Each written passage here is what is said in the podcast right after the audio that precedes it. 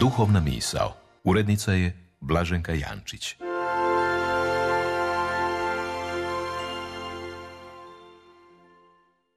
srdačan pozdrav e, slušateljima Hrvatskog radija. Ja sam e, Daniel Berković. Jedno od izuzetnih dostignuća književnih dijela našega vremena jesu i jadnici velikog francuskog književnika Viktora Igoa. Do dan danas rijetko tko je toliko proslavljen u povijesti Francuske kao Viktor Igo. Nažalost, današnje globalno stanje svijeta možda bi se također moglo nasloviti po Igovu radu jadnici. S druge strane, kršćanski je priznati ili iskazati ponekad svoj osobni jad i slabost. To se možda ponekad doživljava kao slabost ili nedostatak vjere ili nepouzdanja.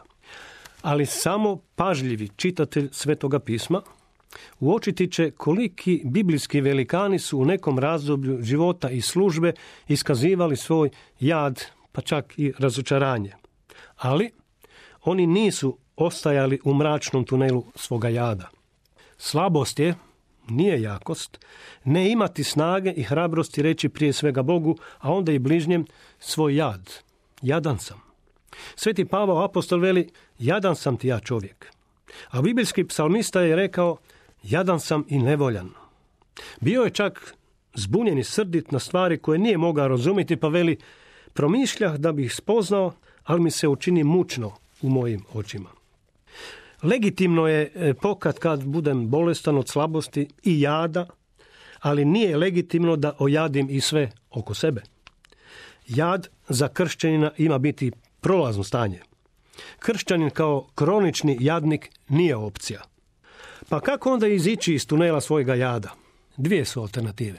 Jedna je ići naprijed prema izlazu i pohititi kada se nazire svjetlost. Druga alternativa je ostati u tunelu svoga jada i čekati svjetlost, a kad ono naiđe svjetlo brzoga vlaka.